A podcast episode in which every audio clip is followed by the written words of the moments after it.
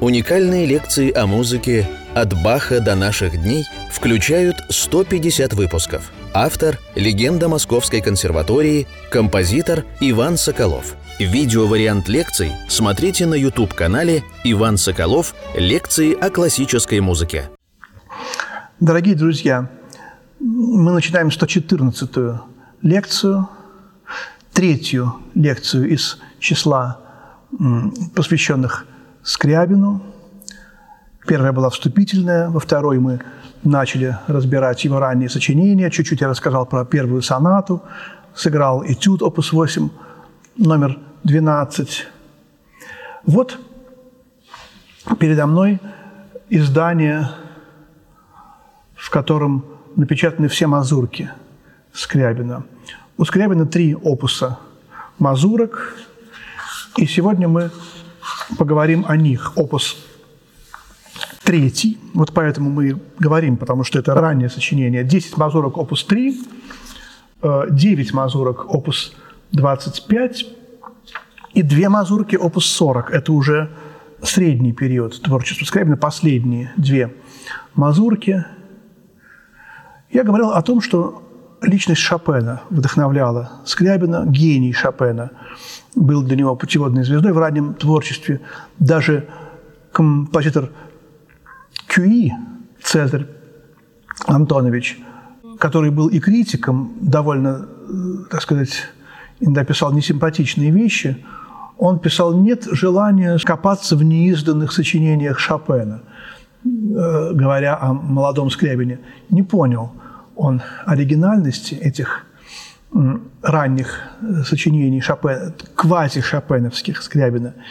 Э, и, конечно, мы попробуем понять, в чем э, грандиозная кардинальная разница между Шопеном и Скрябиным. Заостренность всего того, что найдено Шопеном, как бы развитие, продолжение.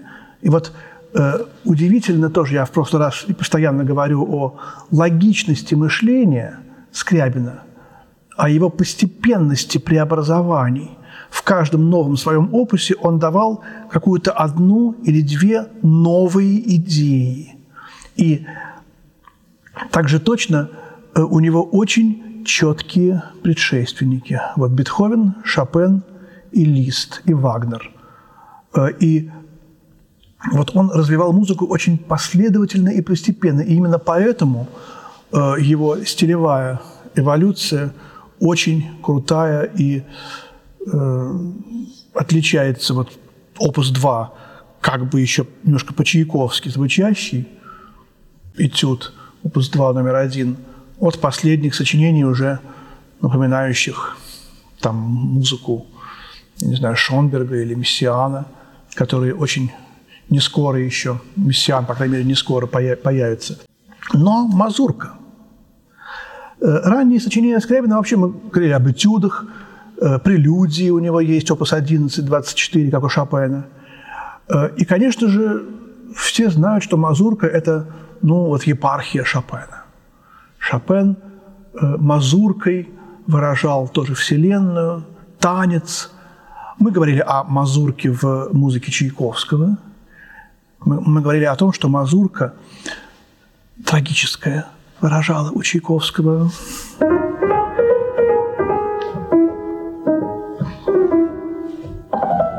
Побочные партии четвертой симфонии, Дроссельмейер, э, э, фрагменты из э, второй части большой сонаты, да и в первой части кое-что есть. Вот это какая-то таинственность, причудливая, немножко странность какая-то, вот эта мазурочная – она у Чайковского уже была. И, возможно, Скрябин ее и у Чайковского тоже взял, не только у Шопена. Но э, вот я уже тоже, когда мы Шопена разбирали, говорил о том, что когда композитор пишет э, танцевальную музыку, будь это минуэт, вальс, мазурка, э, то надо всегда и пианисту, и слушателю помнить, что любой танец сакрален любой танец – это выход из э, нашего видимого мира в невидимое. Любой танец – это прыжок в космос. Вот оно, слово «прыжок».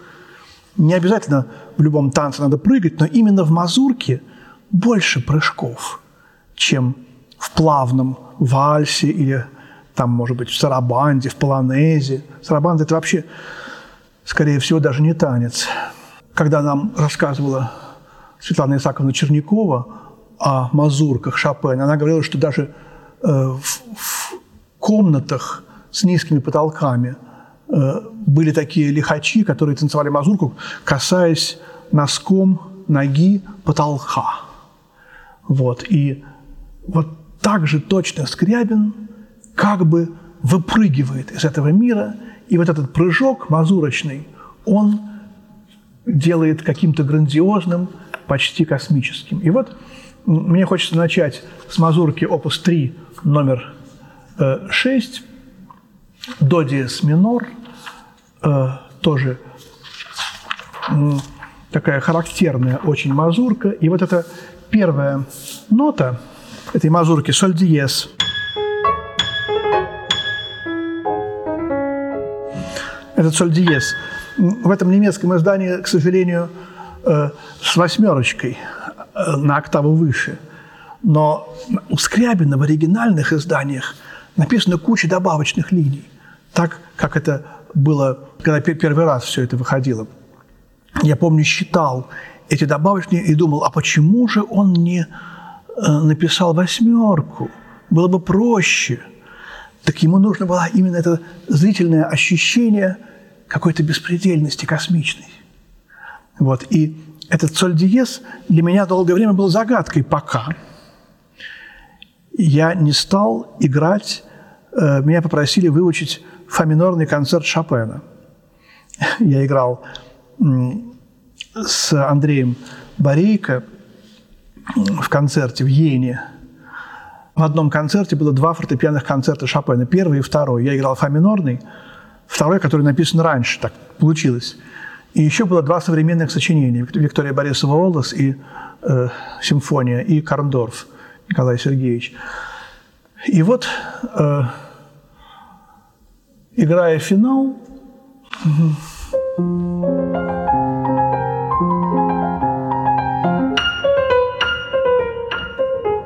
вот это место с этими фа, я вдруг вспомнил, ха, так это же мазурка. И мне попался хронограф жизни и творчества Скрябин. Очень интересная книга, в которой собраны факты, факты, факты и факты. И вот в 17 лет, примерно в то время, когда он писал эти мазурки, оказывается, он играл эту вторую, третью части фа минорного этого концерта – вот где рождаются идеи, вот что он берет. Он берет у Шопена то, что ему близко. Э, во времена Шопена фа было последней нотой клавиатуры, больше ничего не было. Скрябин берет соль диез. Почему? Потому что ля была последней, наверное, э, и именно черная клавиша ему важна.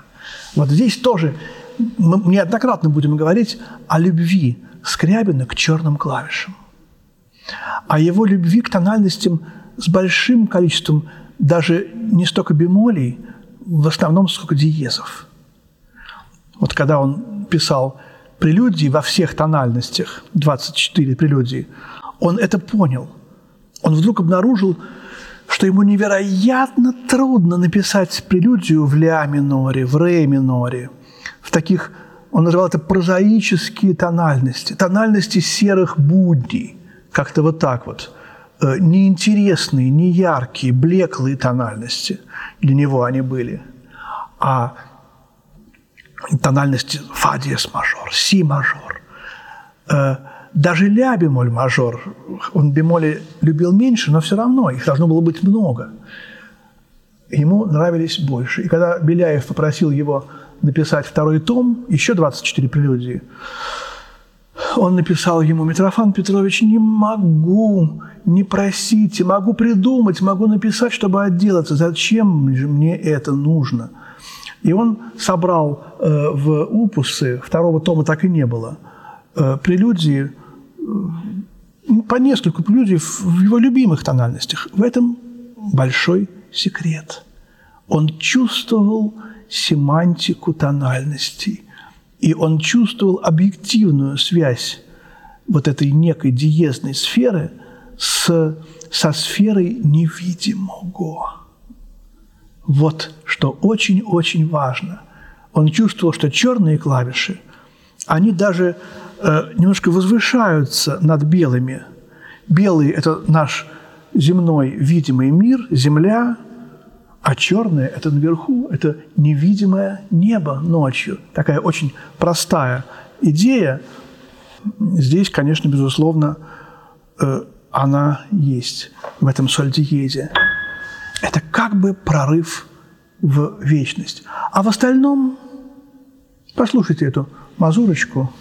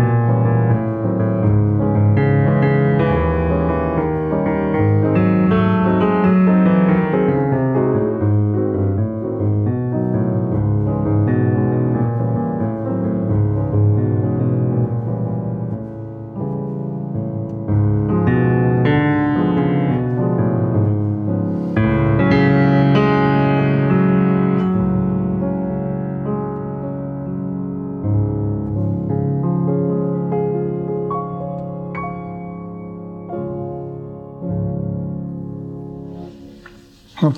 Кончается в конце вот воспоминания об этом соль диезе, до диез.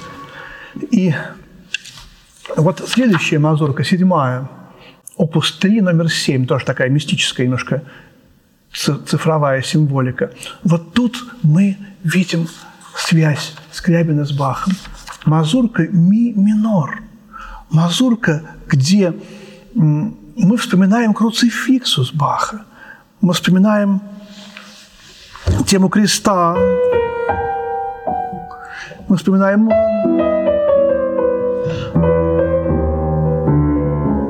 вот эту мелодию скорбную.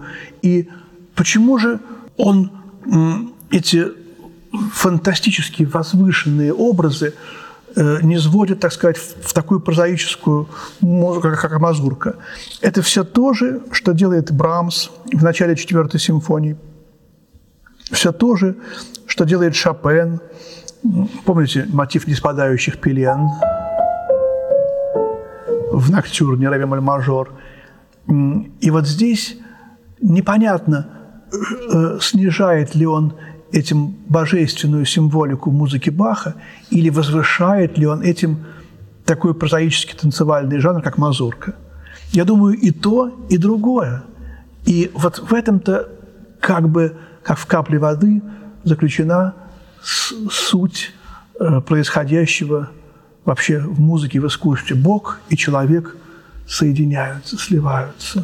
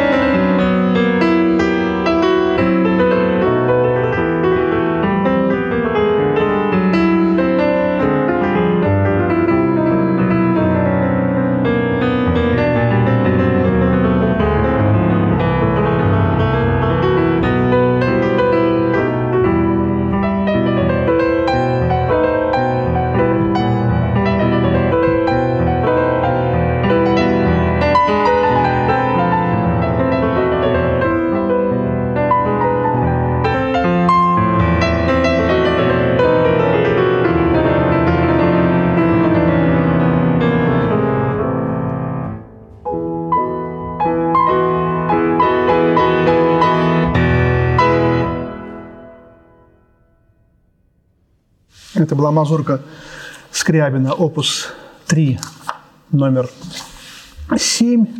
Хочется еще одну мазурку сыграть из этого третьего опуса, девятую. Вот здесь тоже связь с полонезом фантазии Шопена. Эта тема э, возвышенная, она здесь более ласковый характер носит. Как бы почти мазурки нет. Вот это, как у Шопена последней фа минорной мазурки тоже почти нет пунктира и какая-то изнеможенность. Здесь более э, такая пасторальная ласковость. А в средней части, наоборот, горделивая такая, действительно польская такая какая-то уже горцующая мазурочность. Я, пожалуй, сыграю эту мазурку с купюрой. Вот э, вообще проблема купюр э, довольно меня занимает. Купюры. Рахманинов делал купюры. Мы знаем купюры, которые он делал в экспромте Шуберта номер 4 90-го опуса в записи. Мы знаем какие-то другие купюры. Он пропускал вариации и в собственных вариациях, и в вариациях Бетховена 32. Можно ли делать купюры? Мне мой учитель Николай Павлович Станишевский посоветовал делать купюру, и, э, может быть, я против этих купюр, но для меня в купюрах есть аромат старины. Я сейчас сыграю, может быть, даже два раза. Вот, без купюры и с купюрой. И мы посмотрим, что лучше. Даже не важно, что лучше. Я думаю, что все-таки лучше без купюры. Но вот это вот как бы альтернативное такое свободное отношение к тексту немножко такое. Вот это, оно было когда-то, и, может быть, мы не должны о нем забывать. Мазурка опус 3, номер 9.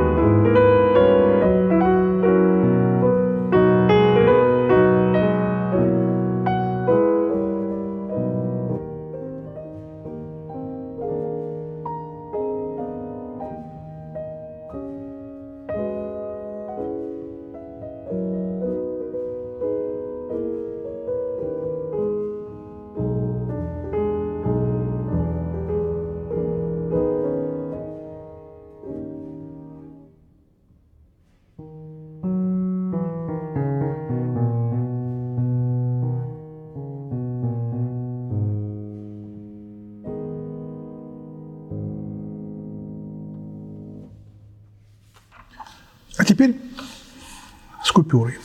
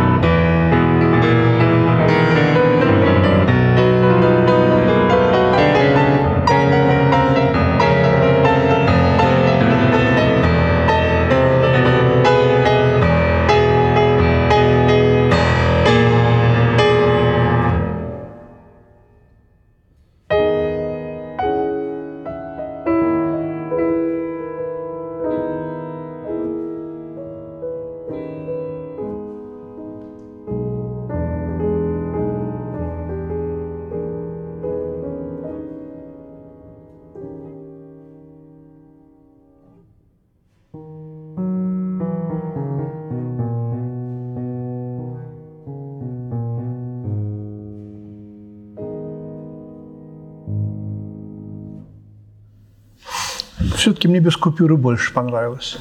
Вам легче. Что такое купюры? Купюра – это когда мы выбрасываем какой-то момент, какой-то фрагмент текста. Купюра – это сокращение. Вот, сокращение. И вот эта полная реприза позволяет гораздо более нюансированно, по-другому сыграть все моменты, которые были в начале так. А здесь, конечно, то, что в репризе вот Николай Павлович советовал убрать все это, это концепция Скрябина, конец света. Грандиозная кульминация середины вот этой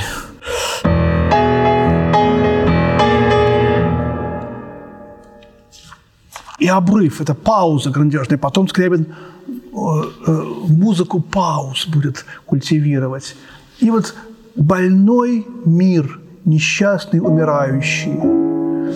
Это главная тема. Она умерла, она заболела, она умирает в конце.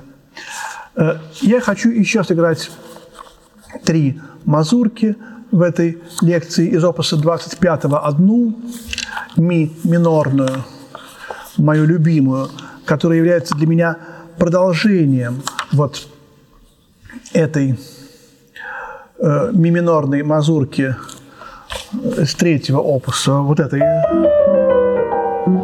Она очень похожа, она тоже баховская, тоже как бы круцификсус, тональность с одним диезом, тональность распятия. И вместе с тем это мазурка –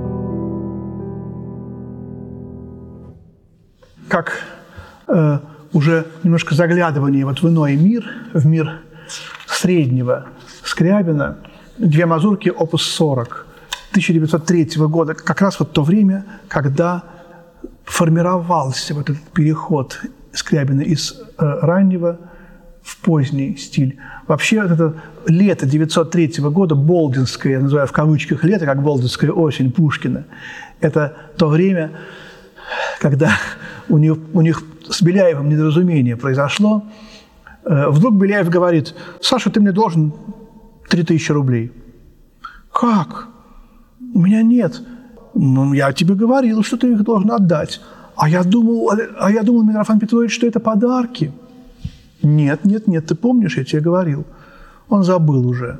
А Беляев специально так нечетко сказал, неясно, один или два раза, может быть, намеком. Он знал, что у Скрябина нету. А, хорошо, говорит, ты мне вернешь этот долг сочинениями. Скрябин очень любил играть на рояле, концертировать. В общем, Беляев хотел, чтобы он больше сочинял. И вот бедный Александр Николаевич э, должен был все лето писать музыки на 3000 рублей. Там, он ему большие деньги платил, но все равно это грандиозные деньги, 3000 рублей. И, в общем, он за лето написал с 30-го опуса по 42-й 13 э, опусов. Это грандиозно. Там и 8 этюдов, опус 42, и соната. И вот эти мазурки в этот момент возникли. И вот именно в этот период как раз произошел прорыв в его творчестве, о котором мы попозже поговорим. Посмотрите, как, как музыка делается более странной, более причудливой.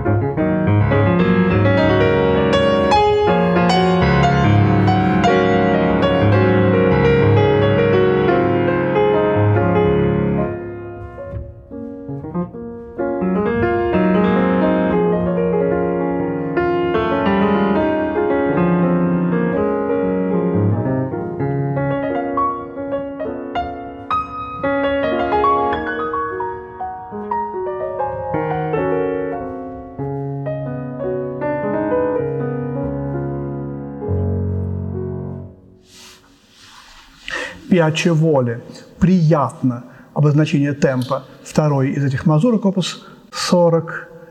И Скрябин говорил, у меня такие иногда есть сочинения, прелюдии, как комплименты. Мазурка – комплимент, выражаясь языком Скрябина.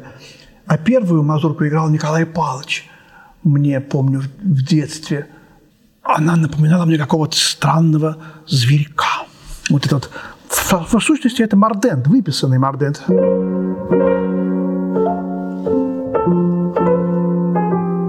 И вдруг обозначение лангувидо, томно. Зверек, он томится, страдает. Что-то причудливое, очень непонятное, какое-то гротескное и таинственное, какое-то невиданное существо. Вот мы вспомним немножко про э, раннюю прелюдию. Ну, давайте поговорим о 24 прелюдиях, опус 11 в следующей лекции. Сегодня мы разобрали мазурки Скрябина. Э, я думаю, этого достаточно. 114 лекцию завершаем, друзья. До свидания. Спасибо. Всего доброго.